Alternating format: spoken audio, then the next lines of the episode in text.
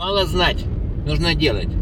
Так мне говорил тренер, а, один из, когда рассказывал, показывал какое-то новое упражнение, я а, на его слова говорю, да я знаю, говорит, мало знать, нужно делать. Вот в маркетинге такая же история.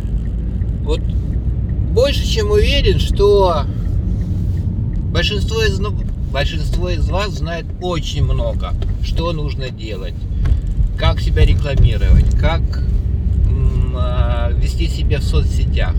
Начинаешь общаться с такими людьми, да, и оказывается из того, что они все знают, они очень мало что делают. Практически ничего. От этого и отсутствие результата. Так что мало знать, нужно делать.